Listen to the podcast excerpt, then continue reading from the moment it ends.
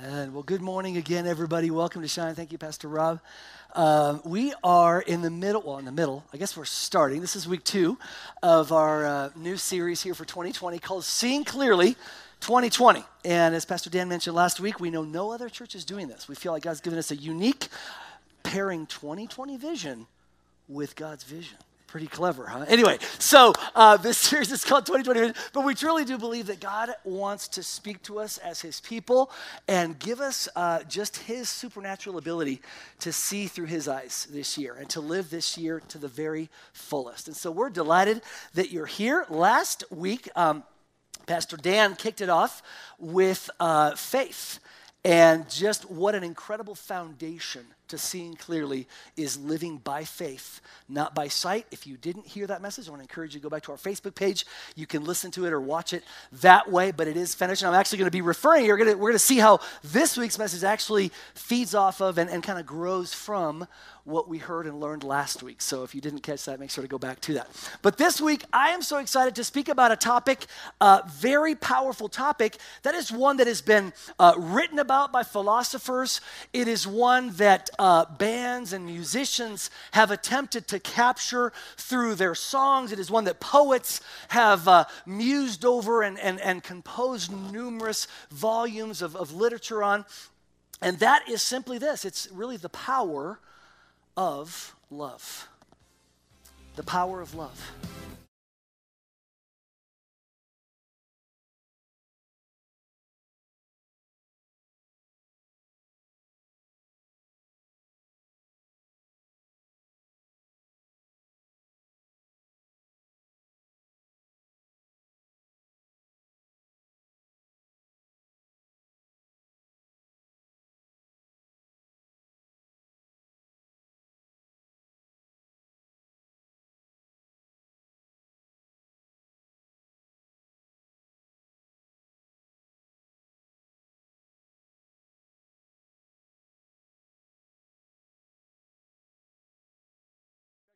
Um, I told the, the formation, I'm like, I don't know if you guys needed that. I just needed that. You know, sometimes as a speaker, you're just like, I just need to hear that to get me going.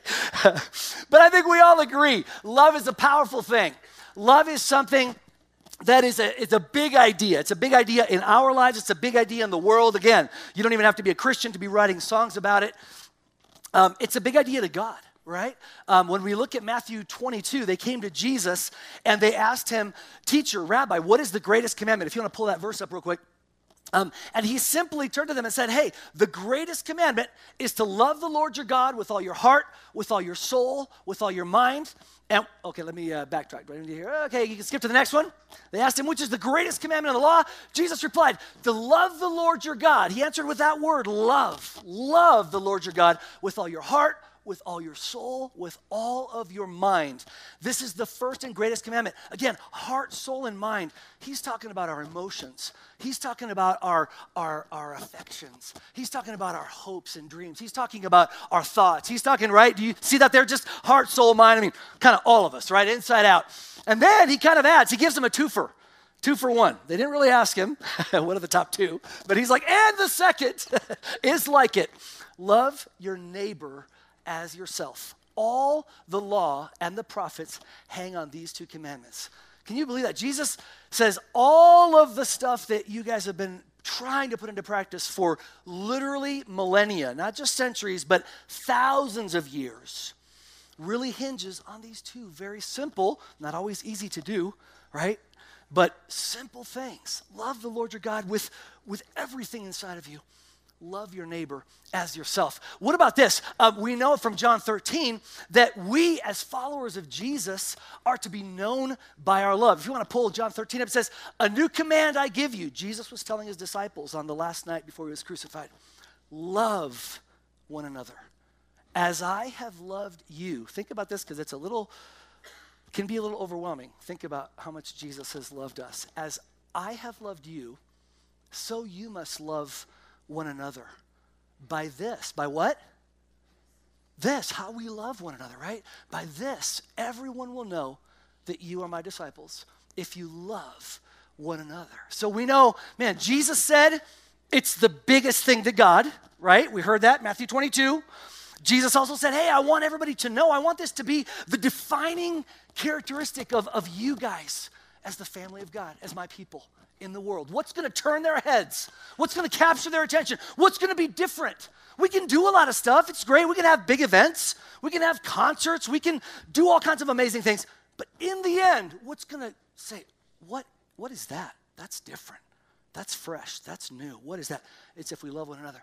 Now, when we talk about loving, you know, if we look at scripture, a lot of times as you're preparing to teach or something, you know, we'll be like, well, okay, who in scripture can we talk about that really understood this? Who who modeled this? Who exemplified this? And I think you're already kind of knowing where I'm where I'm going with this. It wasn't a tough decision on this particular point. If I said, Dan, who in the Bible do you think, Dan, Pastor Dan, modeled and lived love to the fullest? Jesus, right? We feel like, would you guys agree with that answer? I know it might be like a Sunday school class where, you know, they ask, what's small and brown, has a bushy tail, eats nuts, jumps from tree to tree?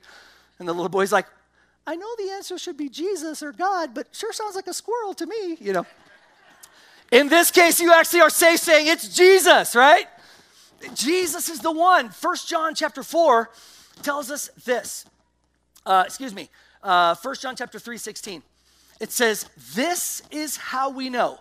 Say, this is how we know if we're really looking to see what, what does love look like? I mean, who models it? Who, who, who is qualified to teach us? This is how we know what love is. Jesus Christ laid down his life for us, and we ought to lay down our lives for our brothers and sisters.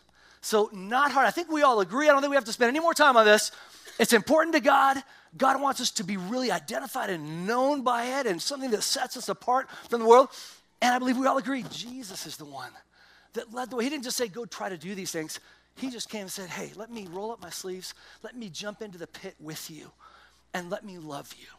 Let me truly show you, not just tell you about the love of God. Let me be the love of God to you. Let me show you. And we find countless people in Scripture that Jesus loved, Jesus forgave, Jesus met with, even one on one, the woman at the well.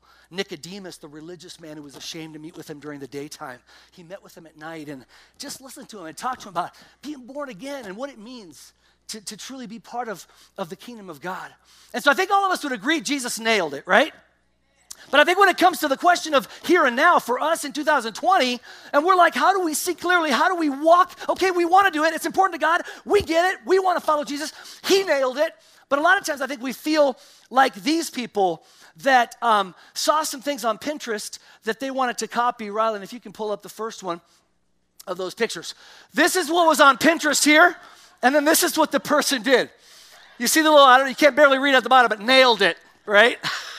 go ahead and go to the next one. There's brown sugar pecan bears. The legs are a little bit beefier, but okay. What about the next one? This is what it was supposed to look like rubber duckies. Nailed it. Go ahead and show the last one. Supposed to be like the cool little hedgehog. Kind of looks like a creepy Halloween figure there. Again, nailed it, right? I think as we, if you're like me, we look at the life of Jesus, we look at someone who's living love, and I feel like those bakers, like, um, I'm not sure what I'm doing differently here. Let me look at those instructions again.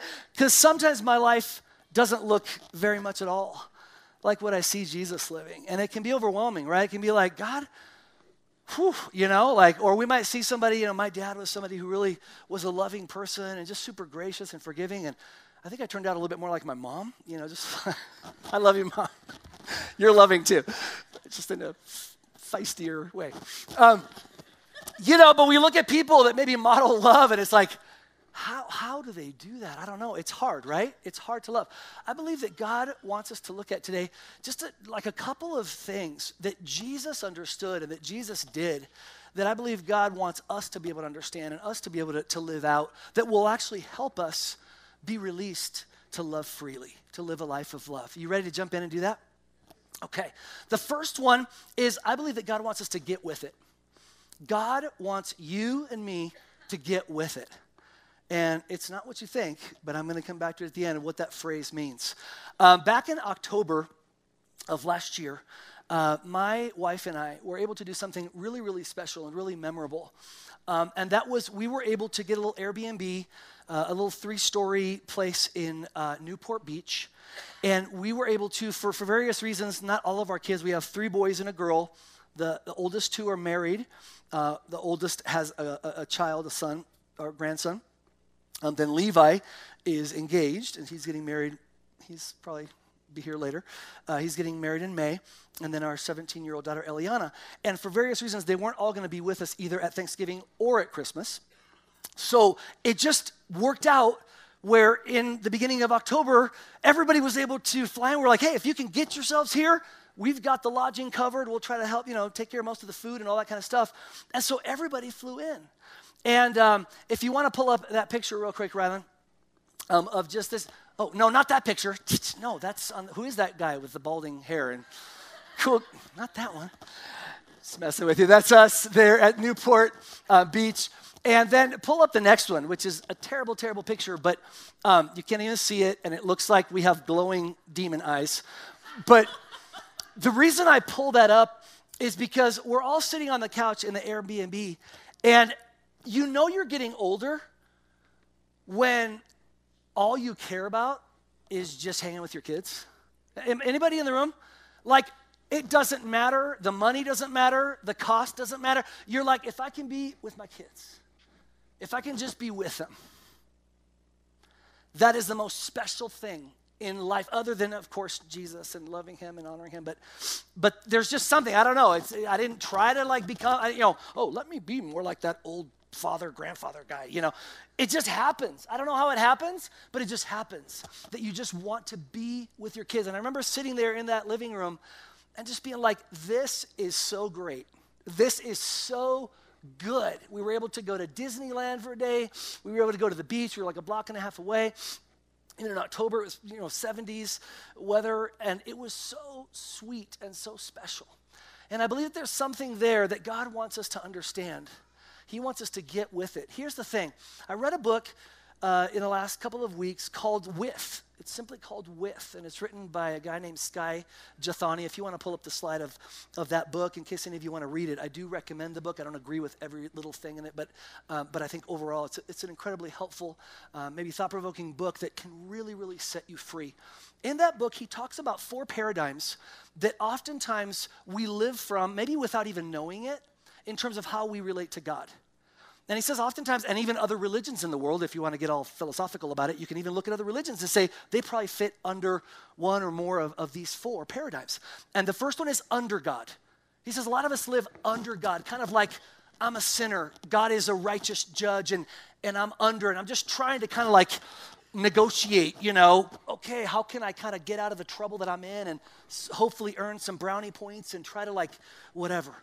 Other, another uh, paradigm is over God where he says that we'll, we'll approach scripture or God's word and, and really kind of set ourselves above it. Like, I don't want to be told how to live, but I just want to kind of pick and choose cafeteria style from God's principles. Oh, success principle. Oh, a marriage principle. Oh, a parenting principle. Oh, a, you know, how to get a wife principle or a husband. You know, oh, and so we set ourselves kind of above it, just sort of making ourselves, if you will, the managers of God's promises and his will.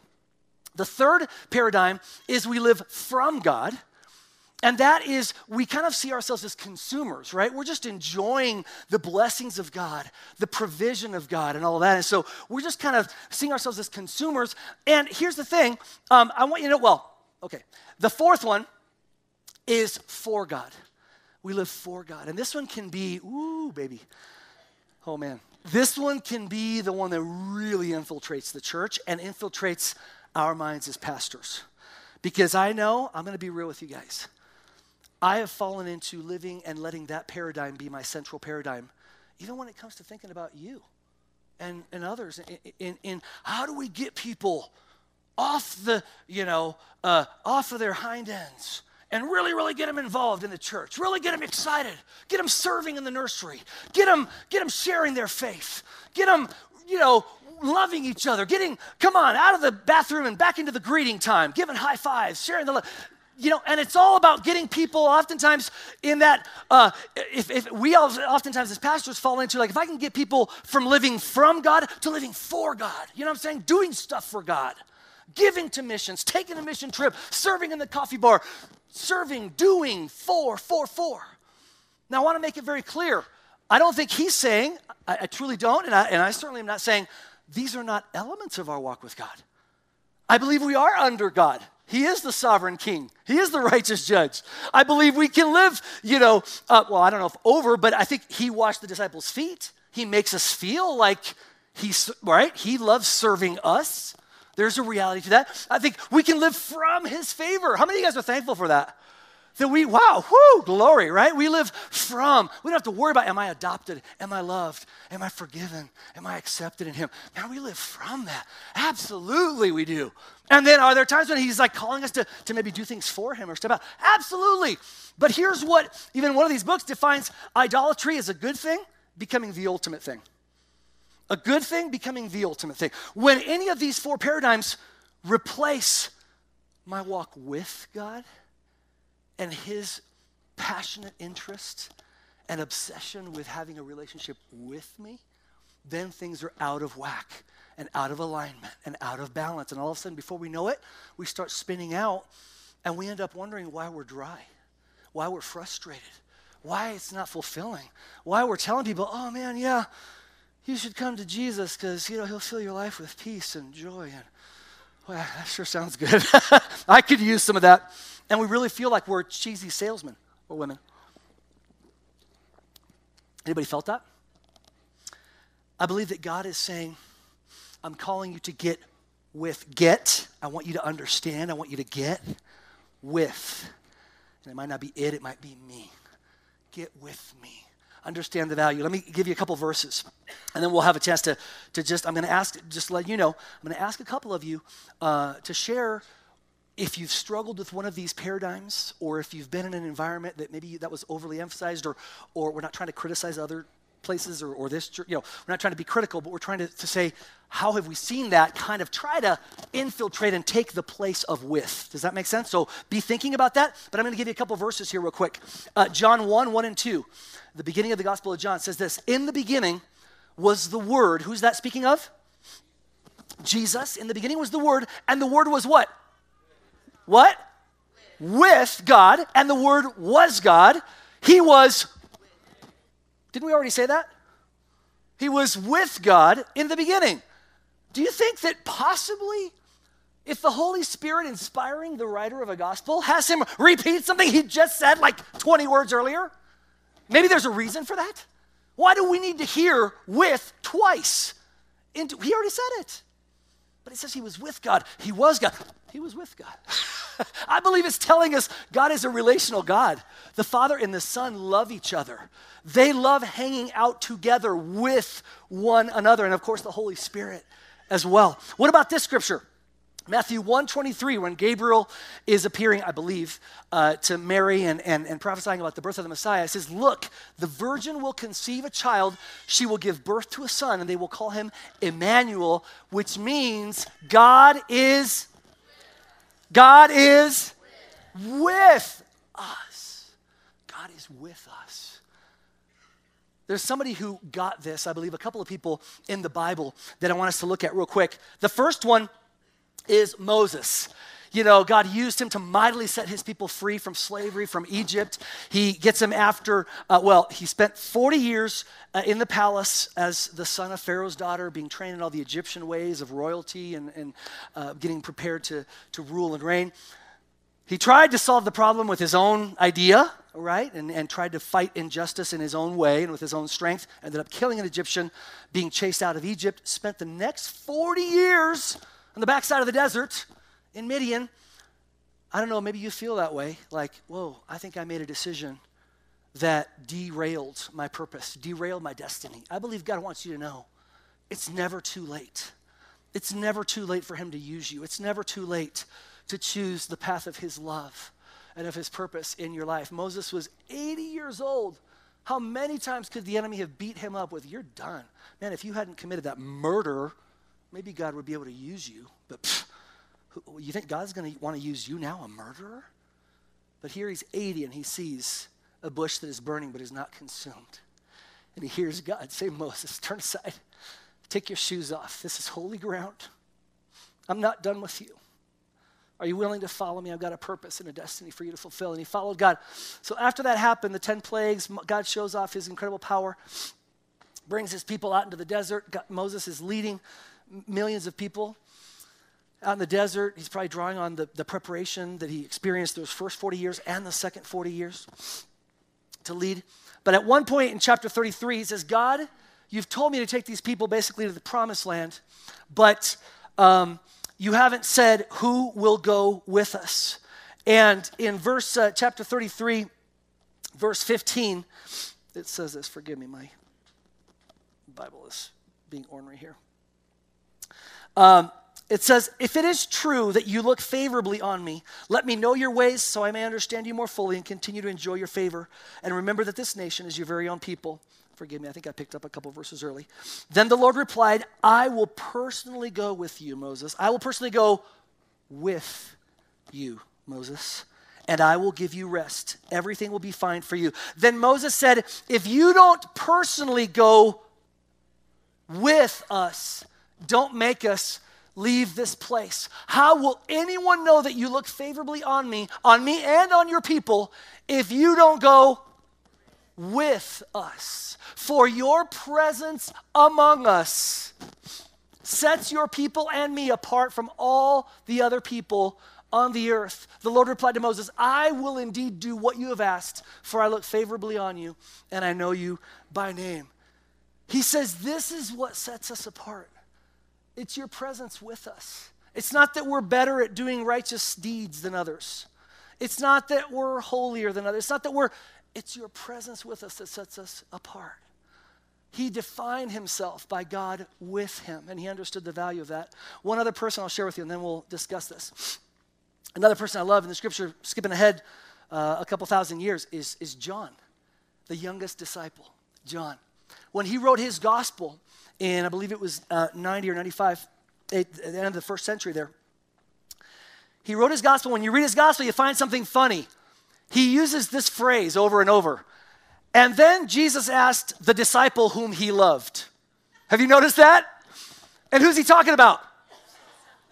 I'm not sure how the other disciples and gospel writers felt. Like, Thank you, John, for rubbing salt in that wound. Yes, you got to sit with him closest at the Last Supper and throughout, no doubt, your ministry. Yes, you got to go up with James and, and uh, Peter, James, and John up to the Mount of Transfiguration. Yes, you were part of the little secret meetings behind closed doors. Yes, yes, yes, John, the one who Jesus loved. I'm sure. But here's what I find interesting. Isn't it cool that John, of all the things he could have used to refer to himself, man, I was the closest, this, that, look at, uh, God used me to do this, God used me to do that. The thing that he chooses to say, this is what defines me. This is who I am. This literally is taking the place of my name, is the one whom Jesus loved. It's God with me. It's I, I, I am close with Jesus. Isn't that cool? I believe that God is wanting us first and foremost to get with it, but really get with Him. I believe Jesus understood the value of that. I believe John understood it as being the closest one. Man, there's no way we can walk lives of love unless we are understanding that God's heart, His Father's heart, just like my heart for my kids in Newport, is just to be with us, just to love us. So I want to ask you, let's take a couple minutes here, real quick, and we've got a microphone available. Pastor Rob's at the back. Um, when is a time when you've felt Jesus reaching out to you just to be with you? Have you felt him pursue you in that way, just as a friend with a friend? Or when is a time that you've experienced struggle maybe with one of those other paradigms of living under God or just for God, picking and choosing, or only seeing yourself as a manager of his blessings, or maybe just for him trying to do enough good things to make him happy? Who wants to go first? by the way, if you're new with us, uh, this is Shine, and we, we love to include interaction in our services. And we believe that we, we gain and we learn from hearing not just from whoever's speaking, but from each other as brothers and sisters. So don't be shy. Even if it's your first time, you're welcome to, to participate. Just raise your hand. Oh, Brandon?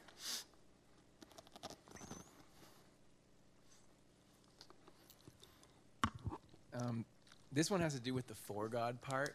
Um, and I think this is really powerful because it's outside of the four walls, right? And like there's there's moments in my life for sure, I'm sure we all have this where we do something for God and it actually ministers to us more than it would us being in church. And uh, so I just would like to encourage everybody. The for God is important too, because oftentimes God will meet you in that moment where you talk to that homeless person, or you sacrifice something for somebody else, or you do something for God. Um, so I just encourage you: don't lose hope for that. Absolutely. And you know what? Sometimes it's when we're obeying God's call, speaking of faith, when God speaks something to us, we hear Him saying, hey, let's go bless this person. Let's go love that person. Let's go serve. Sometimes it is in, you're right, in the, in the doing for, but He's also with, right? Like we're doing it with Him. That's a great point, Brandon. Somebody else? Believe back in the. Over here.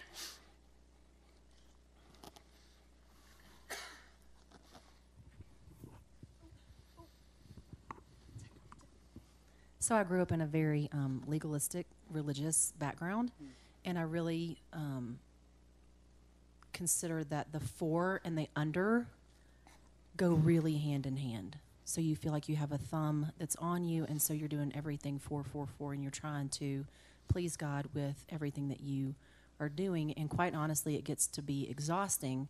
And it wasn't until a moment when I cried out to Him in desperation and said, What do you want me to do for you? that I actually um, sensed the Spirit say to me, Stop trying to do it for me and do it with me. Um, and that brought a lot of peace Yeah. after like decades of trying to do the four under. Yes, amen. So good. Somebody else? I think Rob over here. There's.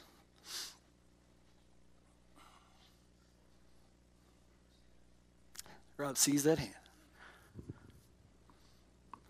No, it's more for from God, living from God. Every now and then, sometimes you see that you're in your darkest times, and God will reach out. He'll bring you what you need to continue. Yeah. He'll bring you the hope, the light that you're missing in your life out of nothing when you have nothing. And he did that for me. So awesome. He brought So me awesome. my wife. Amen. Amen. We can praise God. Absolutely. Let's give him Jesus praise for his faithfulness. Somebody else?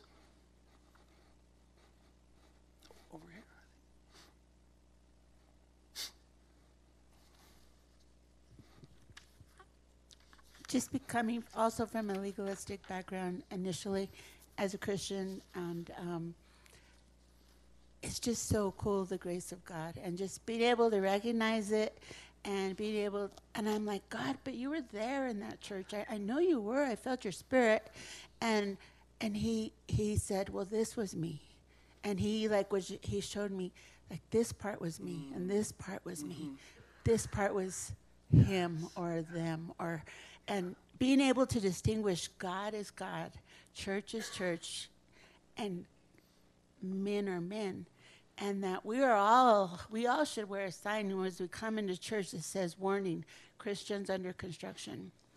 I love it. You, you know, Yeah, I love that. and because we're here Yep. because we we need God Yes. and we we are under construction and so we shouldn't expect perfection from one another we should uh, like rejoice in how we're growing with each other and amongst each other and Mm. that we're distinguishing who God is in, in every single situation and just one thing Yeah. God's so cool because the first time my sons were gone and I was alone for Mother's Day my sons and um, they were, and I was alone for Mother's Day.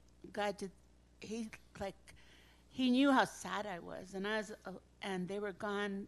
Gabriel was in a different country. Adam was in a different state, and um, and I was just talking to one of them on the phone, and just then my little Maltese is like eight pounds.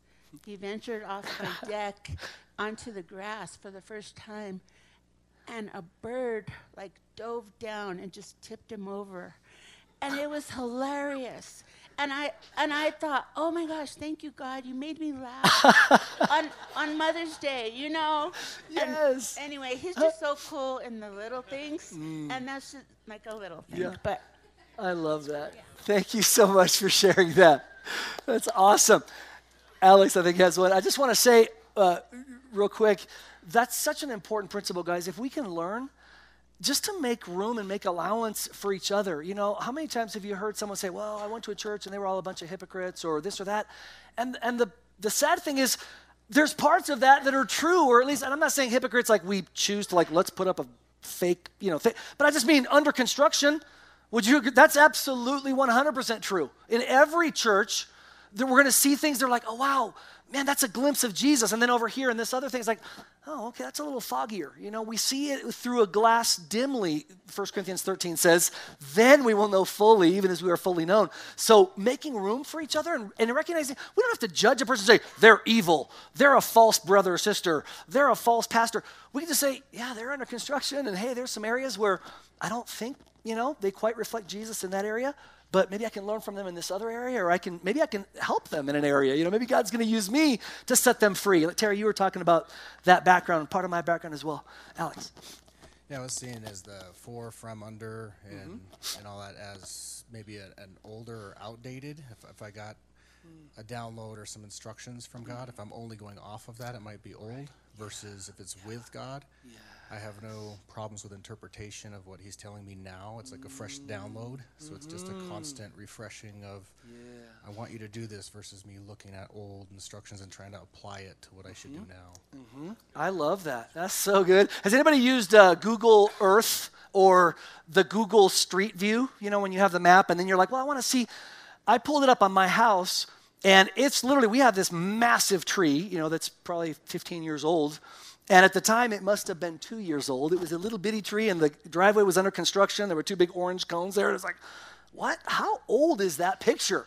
But I think to your point, Alex, if we're walking with Jesus, man, we're getting live feed of what's going on, of what he wants us to see, not dating something back 15 years and us trying to go off of it. And it's awkward because, well, it didn't show a street there back then, but now it avoids a lot of confusion if we walk with him. Uh, I think you, this young man, Oh, yes. Go ahead. Uh, so, to basically, all four of those paradigms are essential for our walk. Mm-hmm. Um, yeah. For me, the four became very dangerous. I was studying theology in school, and it became very legalistic, um, only about theology, hindered my personal walk, um, and almost came to I didn't have a walk at all. It was just all about theology. And I had to examine myself and realize that the four wasn't even really for God, it was for me and my own knowledge. Mm. And that was the scariest part for me, and mm-hmm. you know, just losing that. So, yes, all four of those are essential for our own walk, but yeah, like you said, you know, absolutely right. It, they're it they're they're a part of, but in their rightful place, there can be life when it's with, with Jesus, with God, enjoying his heart for us, enjoying his sweet company. Let me read you real quick something from that book by Skye Jethani. He said, uh, when uh, most people hear or think about God, they have a less than complete and sometimes entirely flawed vision of who He is. As a result, and I'm going to change they to we, we do not tend to desire Him. At best, we see him sometimes as a useful instrument for achieving something more desirous. Speaking of what the young man just shared. But if our vision were enlarged and corrected, if our vision were enlarged and corrected, if we could see his unrivaled beauty, grasp his unconditional love, perceive his radiant glory, and experience his untainted goodness, then it would become obvious that he is much more than a deity to simply tolerate or a device to employ. In other words, God would cease to be how we acquire our treasure, and he would become our treasure. I believe that's what God is saying. Church, I want you to get this. Get with me. Let me be your treasure. Let me be what you desire. Let me be not the means to something, but the greatest object, and everything else be a means of walking together with me. I want to talk real quick about the second aspect of this.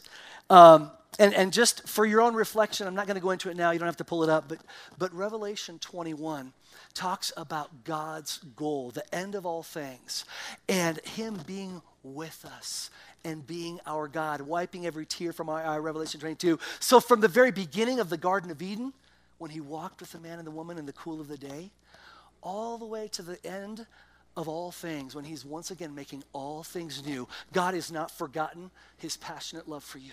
He has not for one moment forgotten how much he enjoys walking with you, hearing your thoughts enjoying your company and having you reciprocate and learn that as He treasures us, as we get to see that He doesn't just want to use us to get stuff done, but that He actually enjoys being with us and He treasures us, not just what we can do for Him, then I think it frees us up to love Him the same way, right? Because we're just loving Him back the same. We're like, well, you don't just use me to get stuff done. You love me and enjoy being with me. I love you too and enjoy being with you too. And I'm not just using you for something else. So, um, thank you so much, guys, for, for sharing that. I want to talk about um, the, uh, the next thing, and that is I believe God wants us to choke out faith with fear. He wants us to choke out faith with fear. I believe Jesus did this. And here's what's so cool. Dan and I, Pastor Dan, we're talking about uh, this message and the idea that it's interesting the relationship that love has with faith. And if you want to pull up Galatians 5, verse 6, I want you to see this really important. For in Christ Jesus, neither circumcision nor uncircumcision has any value. The only thing that counts, now, time out when the Word of God says the only thing that counts, how important is that on a scale of 1 to 10? 10? Okay, over this section? 10? Yes. The only thing that counts, what does it say? Is faith expressing itself through love. So do you see there that love and faith are deeply connected? I believe God wants us to understand that we can't fully love unless we're walking by faith, which was last week's theme. And here's why because I believe it's, um, um, it's, it's, it's human instinct, survival instinct says if there are limited resources, what is my tendency going to be? I want to make sure I have enough. Any moms in the room? I want to make sure my kiddos are taken care of. Mama bear, right? and then maybe we'll see if there's enough. What happens when there is a winter storm warning here in Colorado? There's like no school. Thank you, Jesus. High five. Extra credit there. Love that. What also happens besides no school? Yes, we run to the store.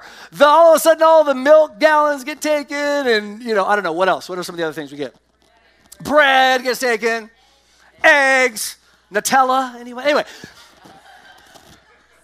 Guys, this is for free. This is not in the notes. Nutella and Fritos scoops. Just to leave that there. That's for somebody. That's for somebody. and you scoop them. Anyway, okay. But here's the thing. When we hear winter, some, yeah, that was for someone, but someone else was like, "What in the world?" That ruined everything for me. Okay. Um, when there's a winter storm warning, everybody rushes to get what we can because there's limited resources. They're going to be out. I got to get mine. I got to make sure our myself or our family is protected, has enough provided for. That's logical. So, how, what's God's remedy? I think because can you see how that would limit our love for others? If love is like caring for someone, sharing my resources or my time or my affection or lo- attention, listening, whatever form love might take, if I think it's limited, I'm not going to be able to live freely. 1 John 4, verse 18 says these words. I'm not sure if we got that one in there. If we didn't, it's totally my fault. Here we go. Yes. There is no fear. Say, no fear. There is no fear in love, but perfect or completed love drives out fear because fear has to do with punishment. The one who fears is not made perfect in love. Isn't that cool? Actually, those are two of the same verse there. So, um, fear literally expels, the New Living Translation says. It expels, it evicts, excuse me, love evicts fear out of our lives because fear says there's not going to be enough. And if I step out in love and take a risk, I might go without. That's where faith comes in. If we draw near to God and He's telling us, I've got you, I've got you. You're my daughter. You're my son. I'm not going to let you go without. I'm going to take care of you. I'm going to provide for you. If, if you obey me or follow me and trust me and hear me and, and act on that and give something away or spend time with someone or do I got you. I know what you need. I'm not asking you to burn out. You need to hear this. We need to understand this because if we don't get this, we will not walk freely in love this year because we're going to naturally, it's not evil, we just, it's a, it's, a, it's a survival instinct unless we step across that threshold into a supernatural life of hearing God, of walking in faith. Do you see that?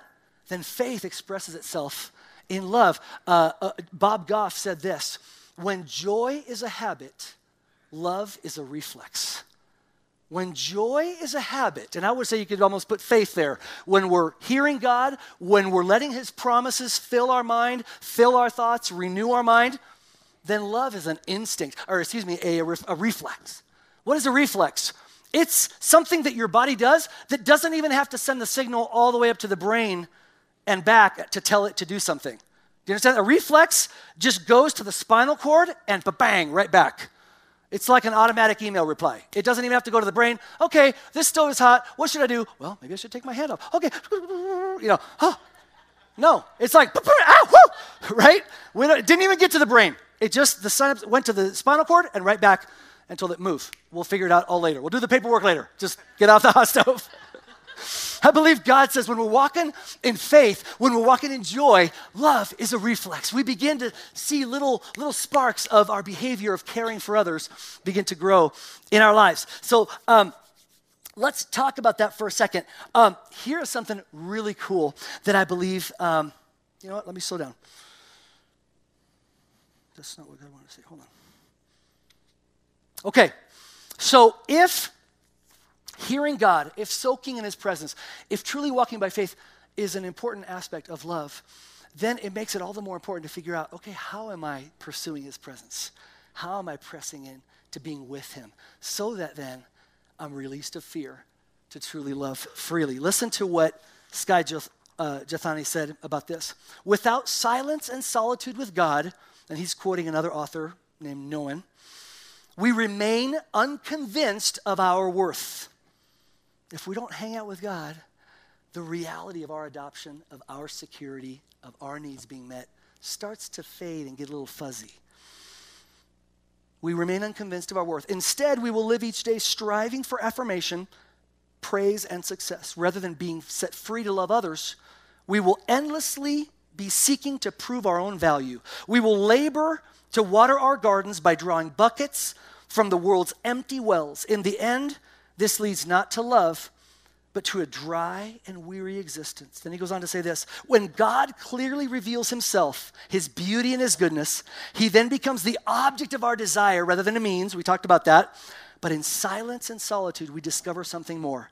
God delights in us too when we discover that we are his beloved children and that his joy is found not in using or controlling us as instruments of his will, but rather as the objects of his love. God is inviting us this year to pursue him in silence and in solitude. Dan Rather interviewed Mother Teresa uh, quite a few years back and uh, asked her, Boy, you spend so much time in prayer. And he goes, What do you say to God during all that time? And do you know what her answer was? She goes, um, I don't actually say a whole lot. I mainly listen. And he was kind of taken aback a little bit. He's like, uh, okay, well, there went five minutes of my interview that was planned. So, uh, okay, rephrase the question. Well, okay then, so what does God say to you during all that time? If you spend all this time praying. And you know what she said? Not a lot. He mainly listens. I'm not sure where the interview went from there. but isn't that interesting?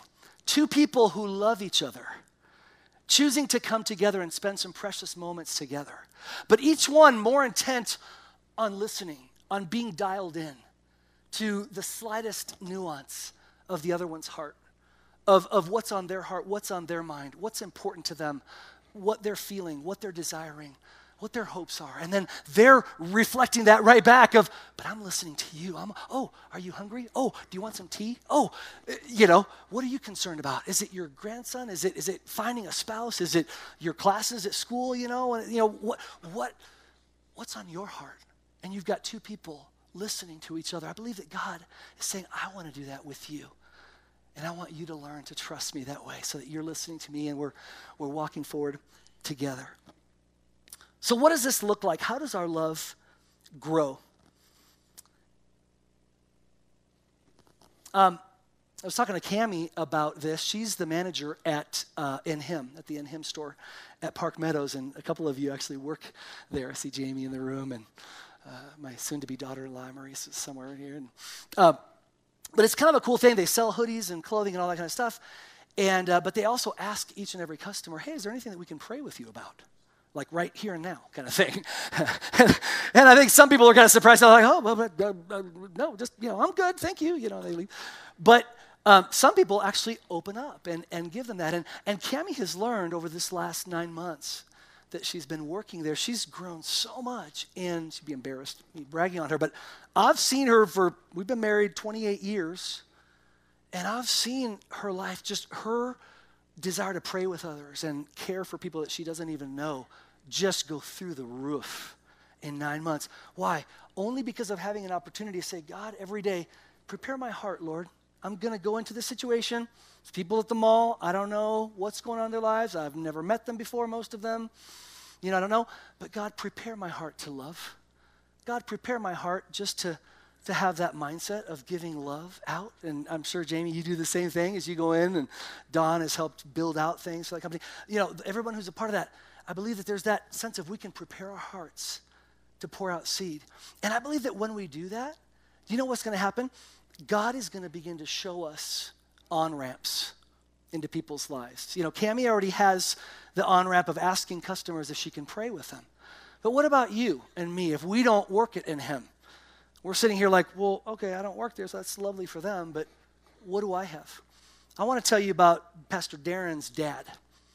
Um, you know, most of you know Pastor Darren. He, he teaches regularly here, is, is one of our formation team pastors. His dad, his name is Richard, and he lost his wife uh, just last year after, I don't know how many years were they married. Do you think 35, 40, uh, or 25? Anyway, a long time. And as you can imagine, he's rebuilding, putting the pieces back together, figuring out, I mean, how do you, just everything changes. You know, you, you used to do certain things, have certain habits. Oh, she did this, I did this, we did this together, we did, you know, and all of a sudden your entire routine is just turned upside down, and you're like, okay, it's just me now. What do I do? As part of this sort of reinventing life and himself process, his name is Richard, he began to say, you know, what's a small way that I can show love? And the Lord put in his heart that he likes to go out to eat at least once a week to different restaurant. And God gave him a really cool little unique idea, and that is to cut out coupons from the newspaper or find them online or whatever it might be. And maybe it's just like $2 off the salad. He goes to Chili's sometimes, and it might be, you know, buy one, get one free or whatever. So he'll go, let's say to Chili's, and when he's there, he'll look around the room and he'll just ask God, Lord, show me who could use this coupon. And he just listens. And when he believes God is showing him someone, he'll walk over to that table and say, Hey, I don't know if this would help you or not, but before the check comes, here's a, a, discount coupon. And you know, it might be a couple of bucks or it might be a buy one, get one. But all of a sudden, they're thankful, they're appreciative for the most part. And he takes an opportunity to say, Yeah, you know what? I used to come here all the time with my wife. She just passed away, but I just feel like this is a tiny little way that God has shown me that I can show his love to people. And before you know it, he's sharing just a seed of God's love in a very practical way. I love that. I believe God loves that. I believe God rejoices. I think God, sometimes we look at loving like it's got to be some huge thing. You know what I'm saying? I got to figure out this huge foundation to help solve all of the hunger in Africa and help, you know, you know, 3 billion, you know, whatever. I think God is just saying, can I just whisper to you something small? Can I just show you a creative thing? Pastor Rob's in the room. One of Rob's passions is that God wants to use us as us, right? He doesn't want you to be me. Can I hear hallelujah? He doesn't want, you know, me to be Rob, Rob to be Dave, Dave to be Pastor Dan, you know, whoever, you know, Elena. He has created each of us uniquely with certain gifts, certain personality traits, certain dislikes, certain likes, certain hobbies, certain things that come easily to us, certain things that we shy away from. God wants to use us in the middle of who we are and say, if you'll ask me, I want to show you on ramps. Maybe it's as simple as giving somebody a $2 off for their meal coupon. There's a group of ladies that came into In Him with Cami, and um, they, um, they said, you know, this time of year, there's about 12 of them, we get together and we decide upon a restaurant, maybe like a, like a Waffle House or kind of a, not a high end restaurant, you know, but, and we pray beforehand about how much God wants each of us to tip the server. And then we come ready to do that. And she came in in December to Him and shared this story with Cami. She was so excited she could barely hold herself back. She said, We went in and we went to, let's say it was a Waffle House, and there was a single mom who was the server. And when time came for the check, we all asked each other, What did God speak? And we tallied that up. And the tip was $1,217. And you know what the cool thing was? I mean, that was cool. But what was also cool? It was December 17th. And she was like, I can't believe this. Like, God just kind of like giving his little kiss, like, you guys are hearing me. Each one separately a certain amount. But when it came together, it was 1217. And that was exactly the date. Now, whatever, maybe you're like, ah, who cares, or that's a coincidence. It doesn't matter. I'm not trying to make a big deal, but, but isn't that, I just believe that shows God just wanting to say, I'm so excited that you're asking me for on ramps to love people. That you're asking me just to do something that makes sense to you. Maybe the person next to me, like, that's silly, or that, I, wow, really? I don't know why you would do that. But to you, it brings life. To you, it's like, yes, I can be a vessel of God's love in some way. Giving a coupon, giving a tip, there was a missionary, uh, Pastor Stephen, who's the associate over at Plum Creek. His dad passed away last year. He was a missionary for years, even when he retired. Said that he would always ask the server at a restaurant, Hey, we're getting ready to pray for our meal, but we'd love to include you. Is there anything going on in your life that we could take a minute to pray for? Can you imagine? Like, and maybe they say no sometimes. That's fine. We're not trying to, you know, bash people with the, the Bible or whatever. But how cool that somebody would feel like, oh, uh, yeah, I'm going through something. You'd be surprised at how people's hearts can just melt when they're touched with the love of Jesus through us. The Rock Church is hosting uh, a, movie night uh, showing uh, Unplanned. And they're also going to have a number of ministries there that represent help to single moms and people that are in trouble and discouraged and needing resources. And that's going to be uh, Sunday night, the 26th of this month. And we're encouraging you to go if you want to be a part of that. But what a cool thing. You know, something that can start so small and tiny is a little coupon. I believe that what we see in our life is that love grows, doesn't it? It's like a little seed. It's kind of like the kingdom of God. It's this little seed. We plant it. We don't really understand what all happens under the surface, but all of a sudden, before we know it, it's becoming this huge thing. Or like yeast, you put a teeny bit in the dough and you mix it up together, and all of a sudden, right? And here in Colorado, high altitude, we experienced that with uh, some cornbread. Let's not talk about it. So hey, I'm going to close. I just wanted to ask uh, real quick. Let's let's talk about this real quick. What is uh, something that, in fact, Dan, what would be a discussion question that would or Rob or anybody, does anybody have a discussion question, something that, that would activate what has God been speaking to us in terms of just taking that with love with the Father, but how does that play out in our lives? Can you think of anything? I don't mean to, sorry to put you on the spot. but Dan is so great at this. Pastor Dan is an awesome question discussion asker. So you can think about it if you think of something. Okay, no worries. Sorry to put you on the spot. Dan is literally a master at this. So, um, what is something that, that you've seen God spark in you or that you've been a recipient of, maybe, of just His love in a seemingly, maybe it's a small thing, but it meant something to you? You felt loved by Jesus through someone. Oh, over here, yeah. One thing that I think about is like, for instance, there was this one guy that came up to me in Walmart and he was talking to me in the hardware area and sometimes I like to get in and get out, and he, it was going on and on and on. But I honestly felt like the Lord was saying, "Hey, remember the scripture that talks about entertaining angels," and so for us to just be patient, you know, because he was an elderly person, and you know, he probably needed some company and, mm-hmm. and stuff like that too. So I just think that's just such a great way to show the love of God is just to listen, and I love it, that. it comes out of nowhere. Yeah, so good. So good. Somebody else? Over here, Rob.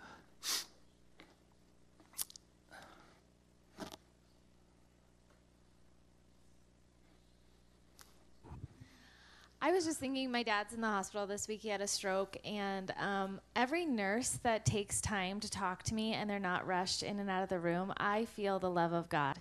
When they're talking to me or listening to my dad, and I kind of dismissed a couple doctors, I was like, guys, he's going to talk and talk to you. So if you have to go, please feel free to go. But they didn't, and they just sit there and they listen. And to me, that's the love of God in this rush, rush, hurry, hurry society, myself included. Like, I really struggle with that just when anybody pauses and listens and slows their life down, for me, I feel really blessed by that.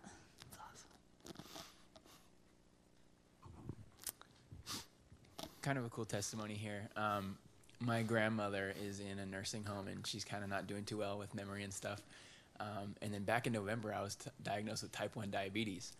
Um, and at that time, I was always just on my heart go see grandma, go see grandma, go see grandma, just pray with grandma, you know? But I could never do it. And come to find out, I go to my first diabetes appointment and it's the next door to my grandma. Oh my So every time I go to my diabetes appointments, which I absolutely despise, obviously, I go right after to see my grandma.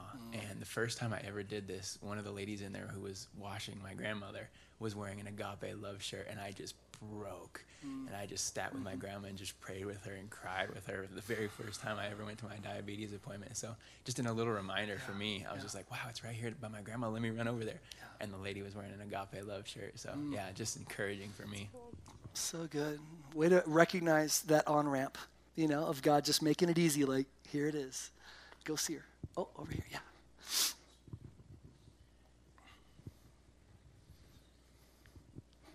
I think just like anytime, anytime in my whole life that somebody has like prayed a verse over me or just given me an actual like specific, I don't know, like I feel like the Lord put this on my heart and like here's a verse to you know for you. Like it's something I pay a lot of attention to. It's a way that I feel like God speaks to me for other people as well, and so just I think like specifically like reading reading the Word of God and asking asking God for for other people is this verse for me or is, is this maybe something I could like you know like what is it that I could sow back into your world from your Word so So good. That's great. Praise God. I think for me, as far as like a question, I feel like the Lord has been asking me, at least this year, um, is just, are you available? Like, are you available for God to use you? And even like the little things that maybe or seem like an inconvenience. Um, if somebody comes up to you or a stranger wants to talk randomly for hours, like, are you available? Like, are you allowing God to use you, or are you too rushed in life to listen?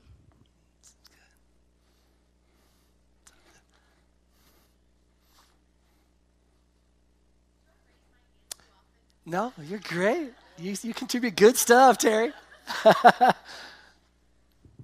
Just a quick little um, thing. Back on uh, at the Christmas program, Jesus showed me His love through somebody who handed me an ink pen that said "Make every day count."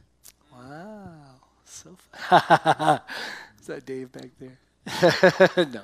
That's so great. Well, guys, I obviously we could we could talk all day. I know that the the the ideas that God is sparking inside of us, I think are, are endless. God is giving, and even now, I just believe that He's He's whispering creative ideas that make sense to you, that that work with who you are, who He's wired you to be.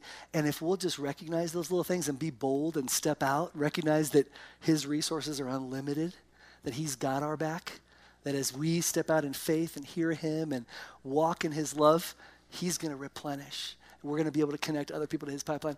I believe it's going to be incredible to see what God's going to do this year. So let's pray together as we close. God, thank you so much for your endless love in our lives. Thank you that you're a God who's called us to be with you, and you delight in being with us. Lord, I pray that our eyes would be open. I pray that you would reconfigure those of us that, that even the enemy has used a good thing of living for you or from you or over you, under you. But Lord, I pray that you would realign us to see that it all flows from your desire to be with us and for us to be with you. And all the other things will, will take their proper place. Establish that in us. Let us be people who love you with all of our heart, our soul, our mind, our strength. Let us be people who love our neighbor. So many neighbors, and every day that each of us comes in contact with us, let us be vessels of your love so that people would see you and turn to you and love you, give you praise. Bless your people. Encourage each one in Jesus' name. Amen.